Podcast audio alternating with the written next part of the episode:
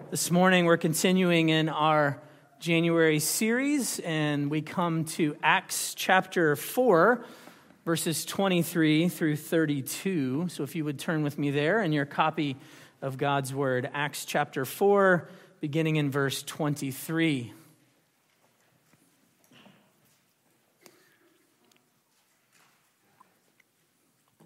Let's give our attention now to the reading and the hearing of God's holy inspired and an inerrant word beginning in Acts chapter 4, verse 23. When Peter and John were released, they went to their friends and reported what the chief priests and the elders had said to them. And when they heard it, they lifted their voices together to God and they said, Sovereign Lord, who made the heaven and the earth and the sea and everything in them, who through the mouth of our father David, your servant, said by the Holy Spirit, why do the Gentiles rage and the peoples plot in vain? The kings of the earth set themselves, and the rulers were gathered together against the Lord and against his anointed. For truly in this city there were gathered together against your holy servant Jesus, whom you anointed, both Herod and Pontius Pilate, along with the Gentiles and the peoples of Israel, to do whatever your hand and your plan had predestined to take place. And now, Lord, look upon their threats and grant to your servants to continue to speak your word with all boldness, while you stretch out your hand to heal, and signs and wonders are performed through the name of your holy servant Jesus. And when they had prayed, the place in which they were gathered together was shaken, and they were all filled with the Holy Spirit and continued to speak the word of God with boldness. Now, the full number of those who believed were of one heart and soul. And no one said that any of the things that belonged to him was his own, but they had everything in common. The grass withers and the flower fades, but the word of our God remains forever. Amen. Let's pray. Oh God, we thank you for your word. Thank you for preserving it for us so that we might have it this morning read in a language that we can understand.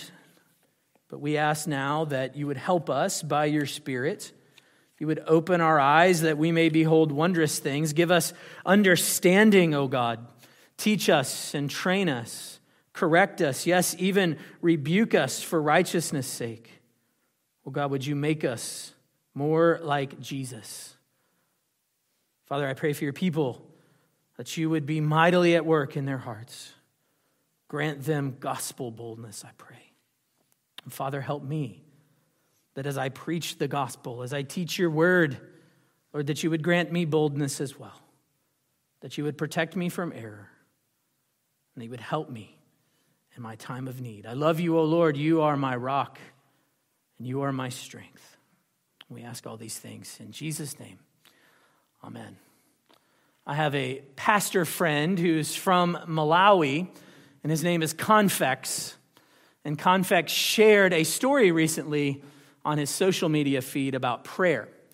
And the story that he shared told of the early African converts to Christianity, the ones who were earnestly committed and regular in their private devotions. Tradition has it that each one of these converts had a separate spot in the bush, or we might think of it out in the woods somewhere, out in the bush, where they would go and there they would pour out their hearts to God in prayer. And over time, as each one began to go to this place over and over again, the paths to those places become very well worn.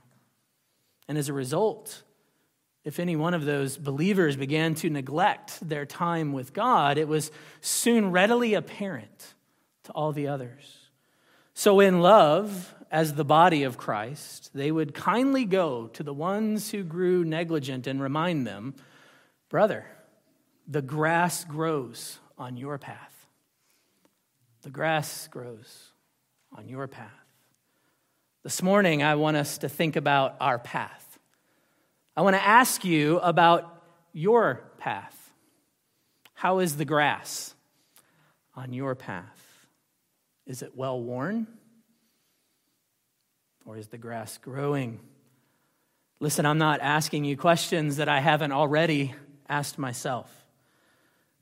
And admittedly, there are times when I am not pleased. Perhaps I'm even ashamed of my own path.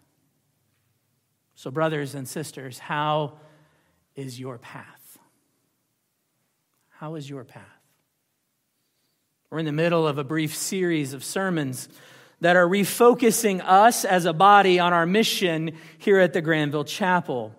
We believe that God has called us to engage the world around us by sharing our lives and sharing the gospel with others, by serving them just as Jesus has served us. And that is indeed a high calling. And it is a calling that requires strength. Strength far beyond anything we can muster up on our own strength that is not only supernatural, but strength that is available, available above and beyond measure to all those who would reach out to God and ask Him for it. You don't need a special type of education. You don't need the most eloquent of words. You don't even have to be a certain age. And it doesn't even matter how long you've been a follower of Jesus. All you need to access this strength is faith. Simple faith. Simple faith that compels you to walk a well worn path where you humble yourself before God and do nothing more than ask. Ask and receive. This morning, we are given a wonderful picture of this well worn path right here in Acts chapter 4. If you think about what's been happening to the early church, you can say that it's an exciting time for believers in Jerusalem. God is at work in mighty ways, and the church is growing exponentially. But with growth in the church, there's also growing resistance to the church after healing a crippled man and boldly proclaiming the gospel to the crowds who had gathered, the apostles Peter and John were brought before the Sanhedrin. They were brought before the Jewish religious authorities and they were threatened. But John and Peter were unyielding in their testimony. The response of the leaders sets the stage for our text well. I want us to go back and look at that together. So lift your eyes up from where we began in chapter 4, verse 23. Go up to verse 13. Go up to verse 13. Now, when they, that is the religious leaders, saw the boldness of Peter and John and perceived that they were uneducated, common men, they were astonished and they recognized that they had been with Jesus. But seeing the man who was healed standing beside them, they had nothing to say in opposition. But when they had communicated, excuse me, when they had commanded them to leave the council, they conferred with one another, saying, What shall we do with these men? For that a notable sign has been performed through them is evident to all the inhabitants of Jerusalem, and we cannot deny it. But in order that it may spread no further among the people, let us warn them to speak no more to anyone in this name. So they called them and charged them not to speak or teach at all in the name of Jesus. But Peter and John answered them Whether it is right in the sight of God to listen to you rather than to God, you must judge. For we cannot but speak of what we have seen and heard. And when they had further threatened them, they left, they let them go, finding no way to punish them because of the people. For all were praising God for what had happened. You see, threats have been made, battle lines have been drawn in the sand, ultimatums have been given You can't teach and preach in that name anymore. Peter and John understand what is happening. The friends to whom they go to in verse 23 understand what is happening. And all agree on one thing it's vanity. It is vanity. If you're taking notes, this is the first of our three points this morning the simple word vanity. Those who walk the well worn path of devotion to God find themselves well prepared for times like this. Those who are committed privately to God in their devotion to Him are well suited to join with other believers with like mindedness to address this turmoil that's come upon the church. I want you to notice how prayer is presented as naturally as breathing here in verses 23 through 26. I mean, Peter and John are released. They go to their friends, they give their report, and then how do they respond? What is the response? Look what the text says. When they heard it, they lifted their voices together to God. It's immediacy. When they heard it, they prayed. They didn't take time to process what had happened. They didn't appoint a committee to study whether preaching the gospel is appropriate in this context or not. They didn't entertain the notion that somehow these earthly religious authorities, the same ones, by the way, who had rejected Jesus as the Messiah and had put him to death, they didn't for a moment entertain the notion that perhaps they should form some type of gospel coalition with them to find a path forward to work together in a spirit of ecumenicalism. No. They went straight to the Lord in prayer. When they heard it, they lifted their voices together to God. When they heard it, they prayed. They lifted their eyes up to the hill from where their help comes, because their help comes from the Lord, the maker of heaven and earth. Many of you are familiar with A.W. Tozer, pastor and teacher. In his book, Paths to Power, he said this, and I quote Church is not an organization, merely an organization, but it's a walking incarnation of spiritual energy. He goes on to say that the church began in power, the church moved in power, and it moved just as long as the Lord gave it power.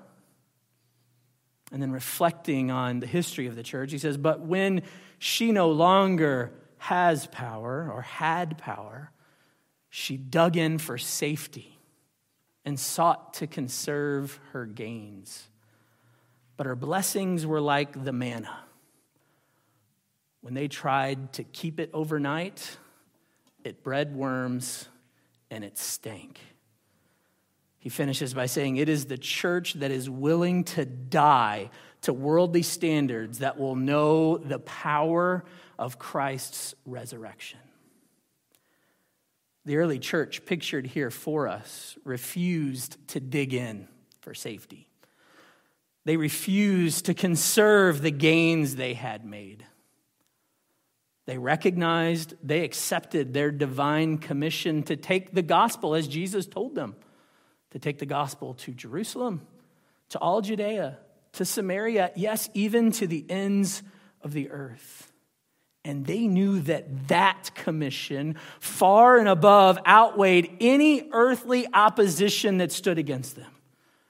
They knew that dying to worldly expectations and worldly standards was the path to knowing the power of Christ's resurrection. They knew that the plots of these earthly rulers were nothing more than vanity. And it's made clear in how they pray.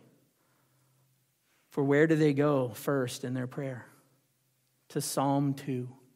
It's quoted there for you in verses 25 and 26, but to help us see it, we need to look at its whole context. Don't worry, it's not that long, but would you turn with me in your copy of God's Word to Psalm chapter 2?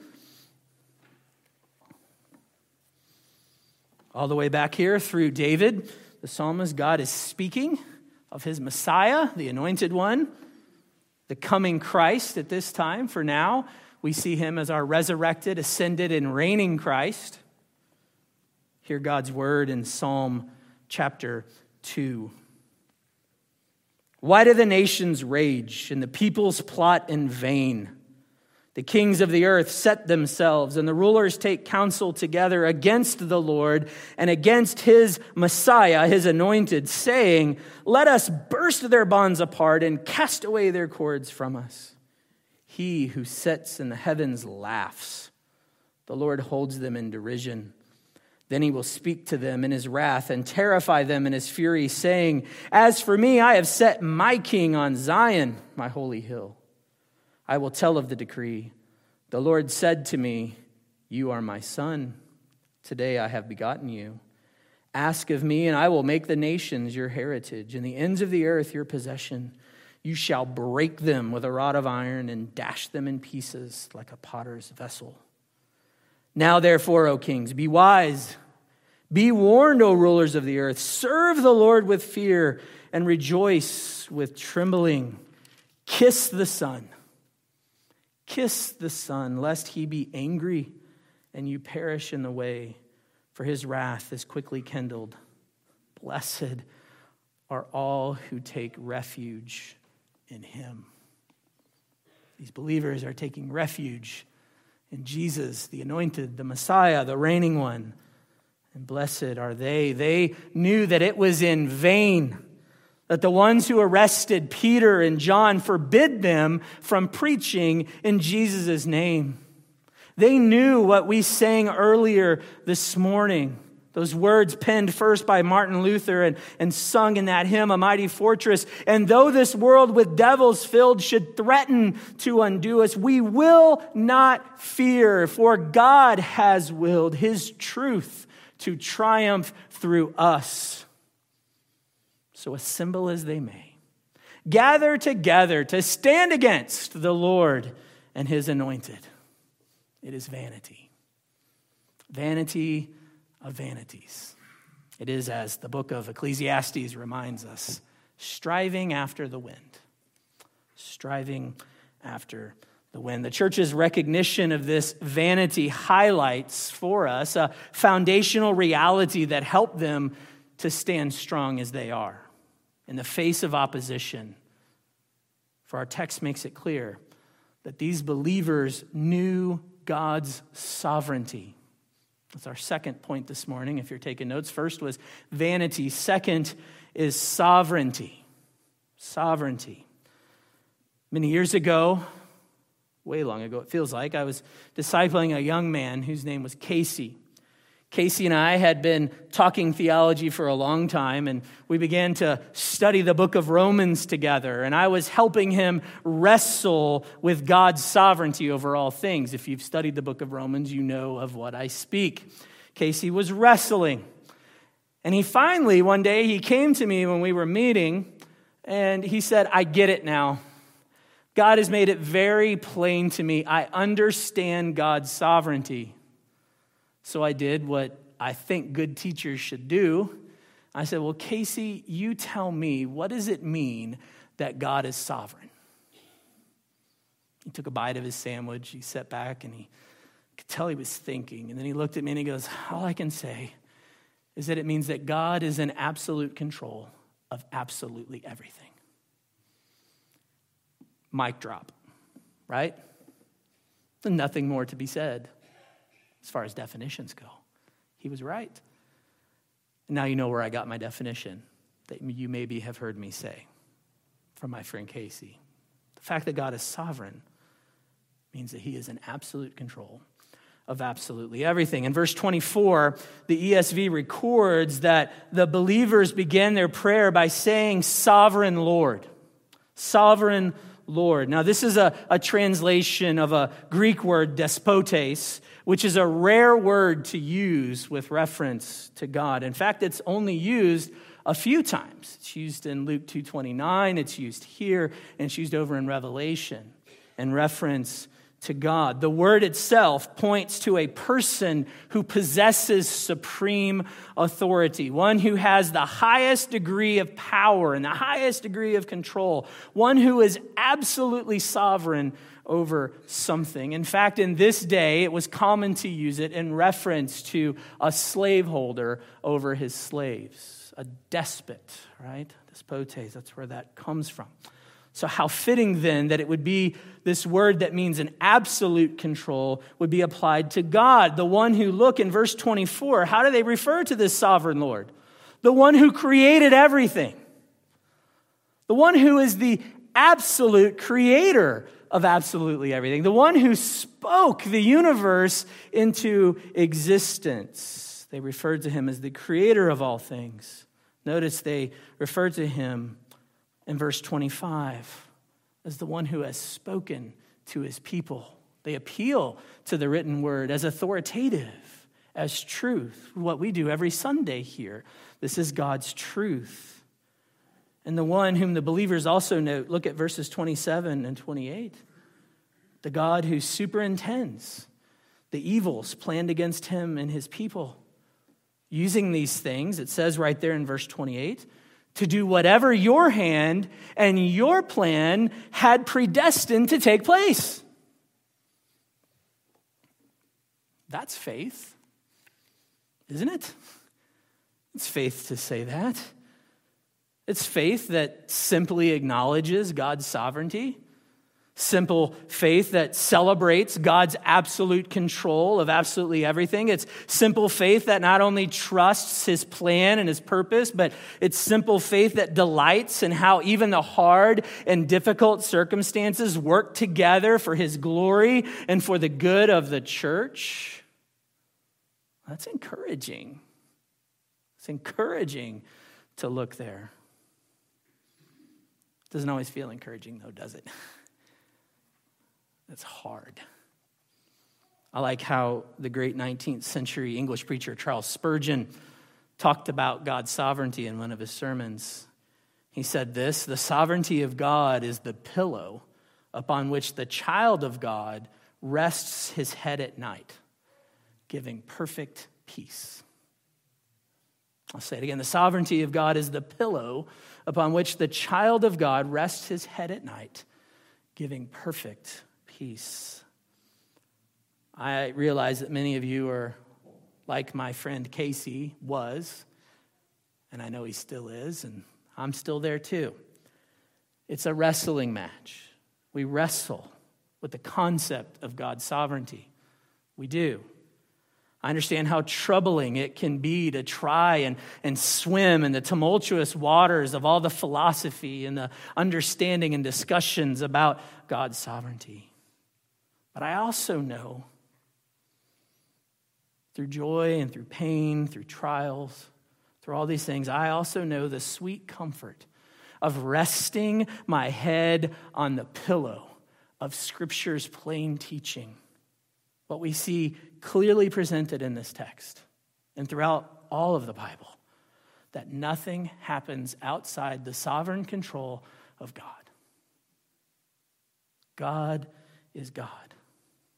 I hope you see that these early Christians who were walking the well worn path of devotion to God were quick to turn there, to turn to God's sovereignty when faced with opposition to the gospel.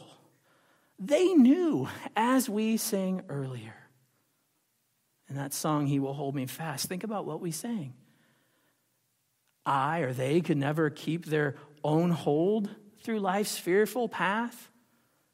These believers, I know, I hope you know that God would not let their souls be lost. They knew that his promises would most surely last. And they knew that because he is sovereign, he would indeed hold them fast. Did Jesus not promise us that nothing can snatch you out of my Father's hand? Safe and secure, leaning on the everlasting arms of God. They turned to God's sovereignty. And I believe that such a belief, such a conviction, such a life centered on God's sovereignty led them to make an astounding request from God. A request that you can see in verses 29 and 30. Let's look there again together. They've praised God. They've told God who he is. They've leaned on his promises. And now in verse 29, they say, And now, Lord, look upon their threats and grant to your servants to continue to speak your word with all boldness while you stretch out your hand to heal, and signs and wonders are performed through the name of your holy servant, Jesus. Here we see them asking God for gospel audacity. That's our third and final point this morning. audacity. The dictionary, never knew how many of them there were online, by the way, but the dictionary definition that I could pull together defines audacity as this boldness or daring, especially with confident or arrogant disregard for personal safety, conventional thought, or other restrictions. Made me like the word even more.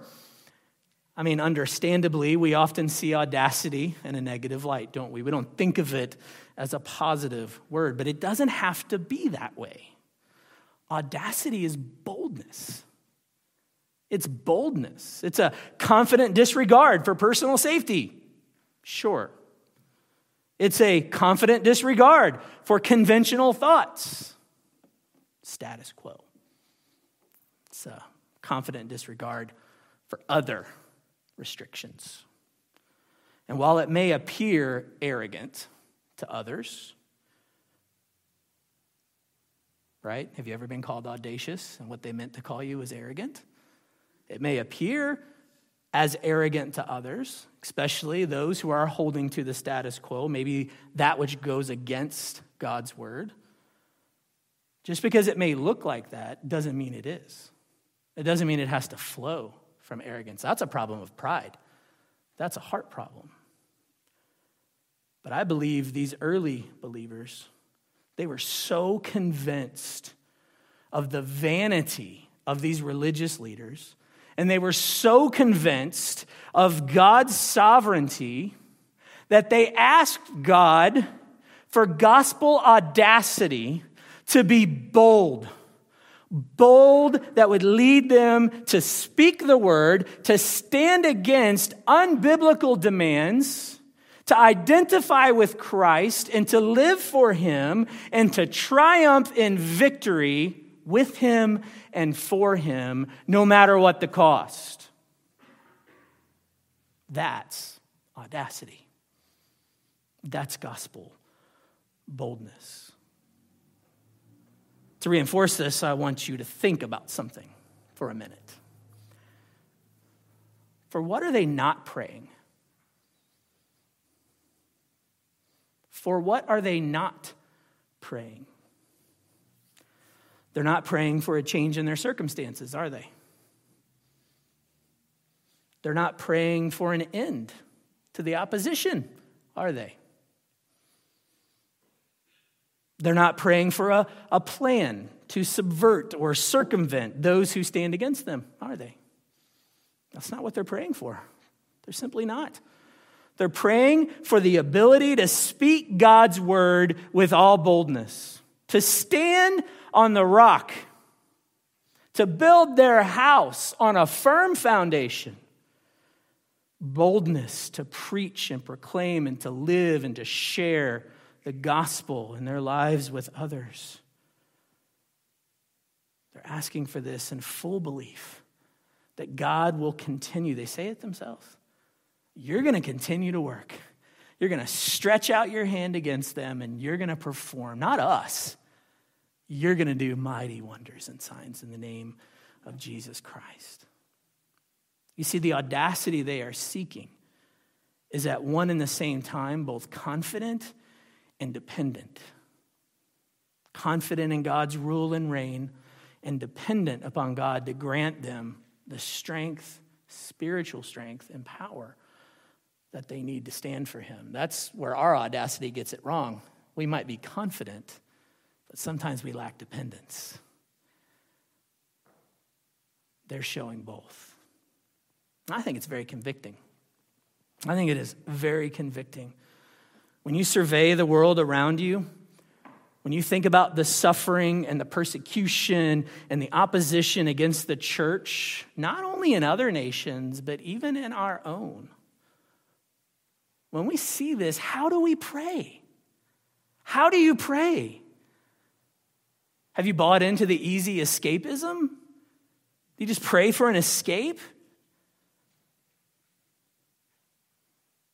Do we pray for all of it to just come to an end? Do we pray for strategies to subvert or circumvent those who stand in opposition?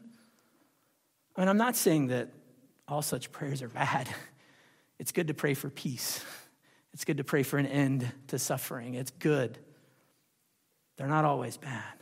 There's time for such prayer. My question is are those the only prayers that we're praying?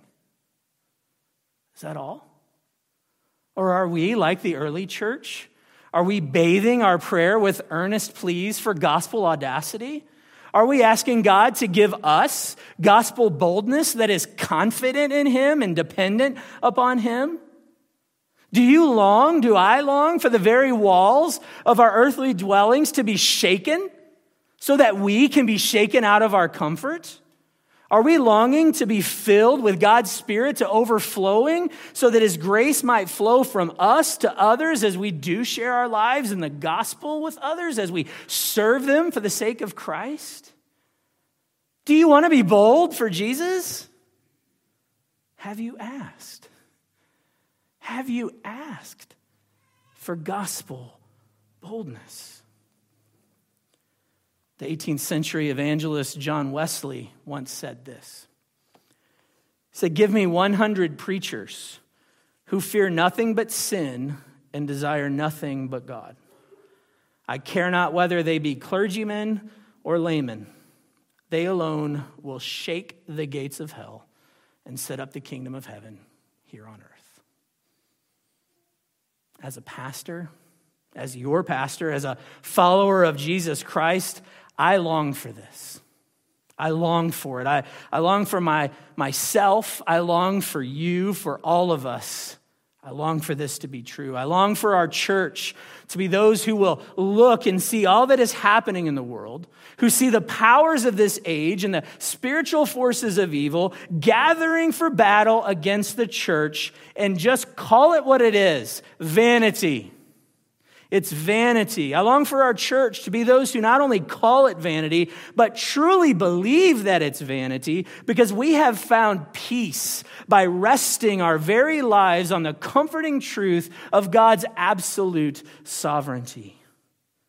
And I long for our church to be those who, when faced with adversity or persecution or whatever evil comes our way, I long for us to be those who never hesitate to cry out to God together and say, God, give us boldness, give us gospel audacity. I want us to seek Him for divine power so that we can stand up for Jesus, not retreat, not run away to stand up for Jesus, to be faithful to how he's calling us. That's what I long for. As a fellow believer of yours, as a brother in Christ, as your pastor, as a friend, that's what I long for. So I'm going to ask again how's your path? How is your path? It's a fitting question to revisit as we bring things to a close. So let me ask as well are you walking with Jesus? Are you abiding in Jesus? Are you fully devoted to all that God is for you in Jesus? Brothers and sisters, I want you to know this truth. Something that I didn't know what he was going to say, but he's already reminded us of it this morning. So thank you, Charlie. We are the body of Christ. Together, we are the body of Christ. So I want you to keep this in mind. Your path, my path, is our path. It's our path together. That's why it's so beautiful to hear that they loved one another enough to see grass growing on the path and say, Brother, the grass grows on your path. Sister, the grass grows on your path. Let's go pray together. I long for this for our church. I ask God to give us such boldness, and I trust that He will give it to us according to His will, for His glory, and for our good. Amen and amen.